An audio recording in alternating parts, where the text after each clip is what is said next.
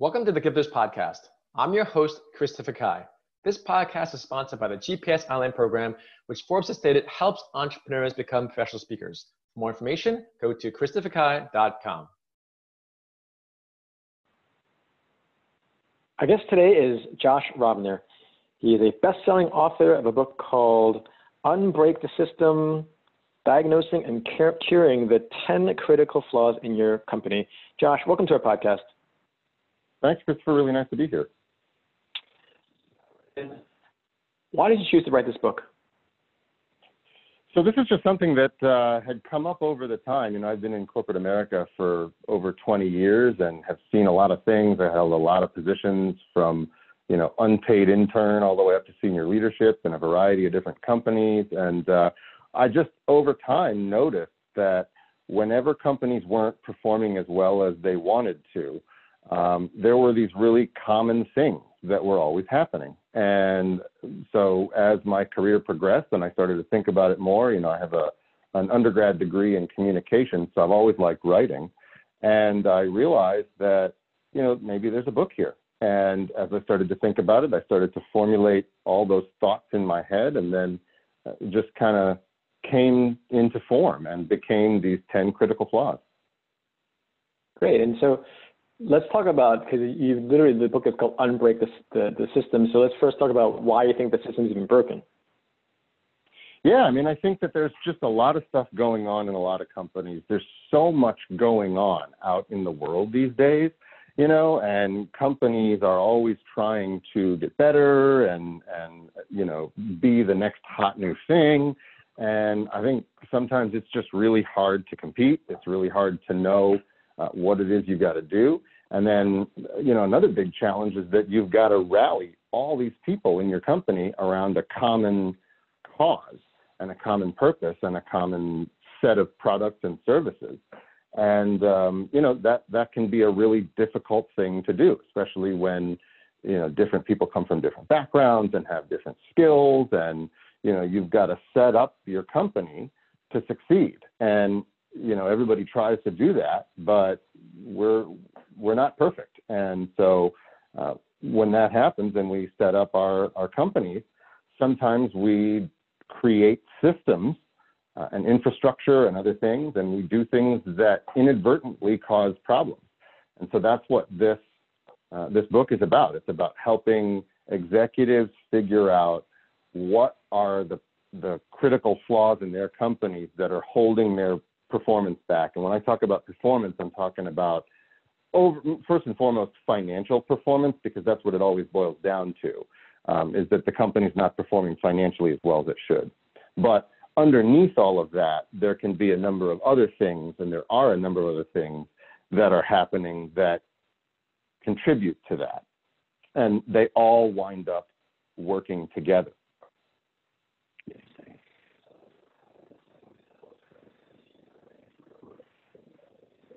Small companies, large companies. So, so with your book, so you're you're saying that it's more geared toward executives in companies. Like that's your main lead, the main readership that you want to have to read your book. Yeah, that's right. Yeah, that's right. Yeah, it's, I mean, you know, certainly anybody can uh, can learn and benefit from what I talk about in the book. Um, you know, but my target audience is the top executives because they're the ones that need to be able to orchestrate the changes, and they're also the ones at the end of the day that are accountable for the entire company performance.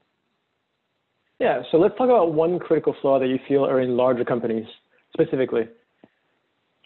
Oh boy, yeah. Um, so uh, you know, well, let's see. I think um, one of my favorite ones to talk about is um, is is no standard operating procedures.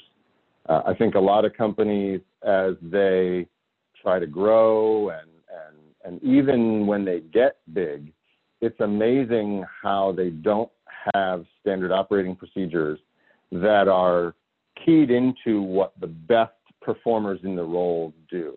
Um, and many of them don't even have standard operating procedures at all. Or if they do, it's just sort of checklists of stuff that people should do. You know, like, uh, you know, it could be, you know, check in in this system or read this report or whatever but it, the procedures don't necessarily tell you what decisions need to be made and how to make those decisions.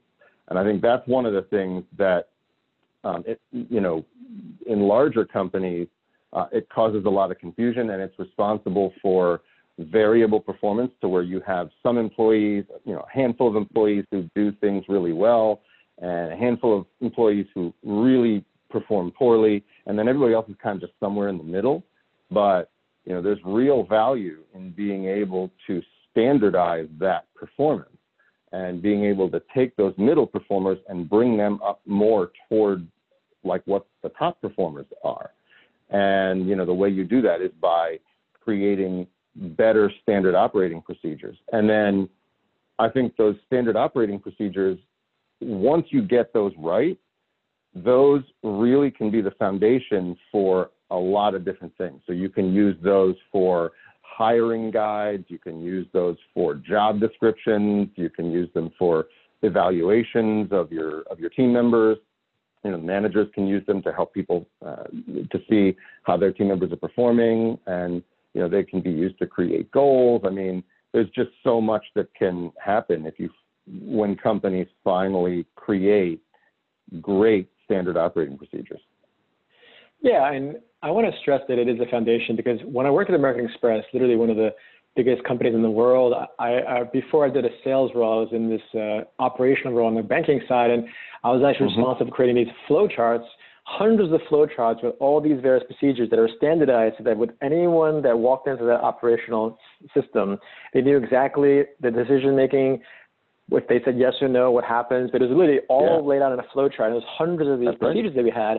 And at the time, I'm like, this is like such a tedious process. But with that, every single person in every department in the entire operations center at the time knew exactly what the basic foundational standardized role was. And like you said, I didn't realize that at the time how powerful that was. And when I looked at smaller companies that would hire me, whether they're at 100 million or 10 million or 5 million, I noticed that again, without the standardization, you really can't scale and have this continuity. And that's why the biggest companies in the world have that.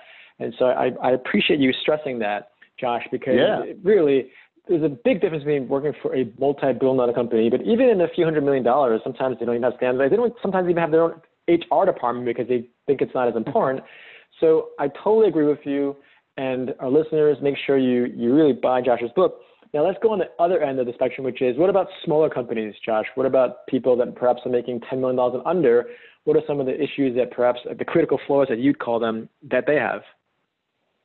Yeah, I mean, you know, a lot of it is the same, right? I mean, I, I, I mean, I could go with any one of them really, um, but you know, I, I, I love sticking with standard operating procedures for just a second because that's one of those things where a lot of times when you get a smaller company, you know, it's founded by a very entrepreneurial person who flies by the seat of his or her pants and really can pivot very quickly.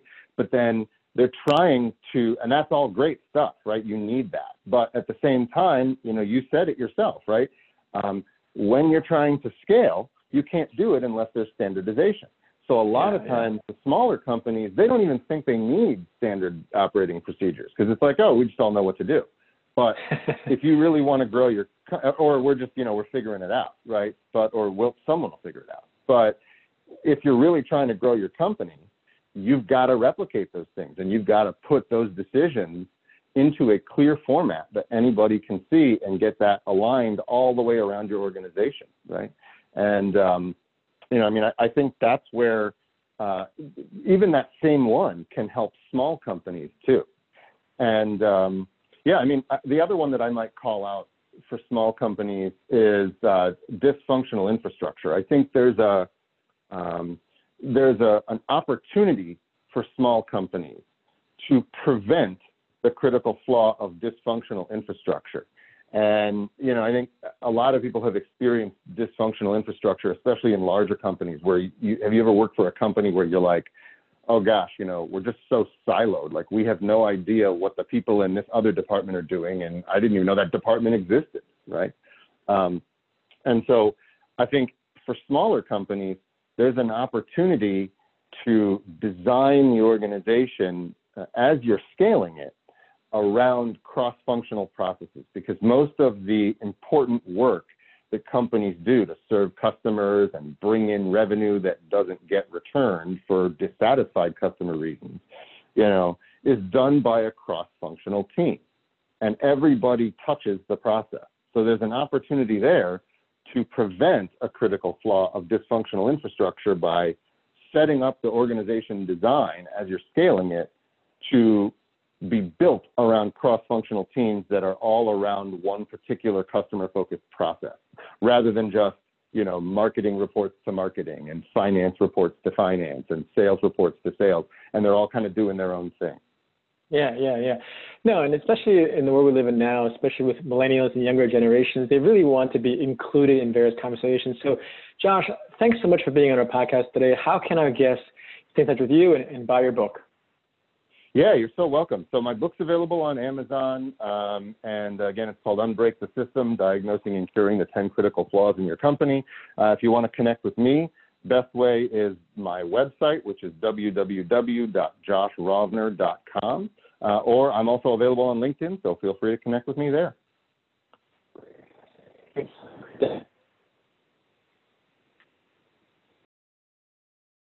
Thank you for listening to our Gifters podcast.